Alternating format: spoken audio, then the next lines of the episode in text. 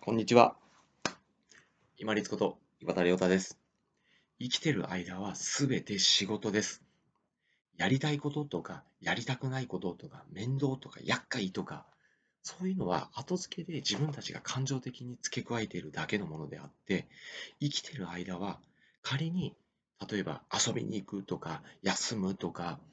ゆっくりするとか、こういうのも結局生き延びるための仕事ですよね。とすると、生きてる間は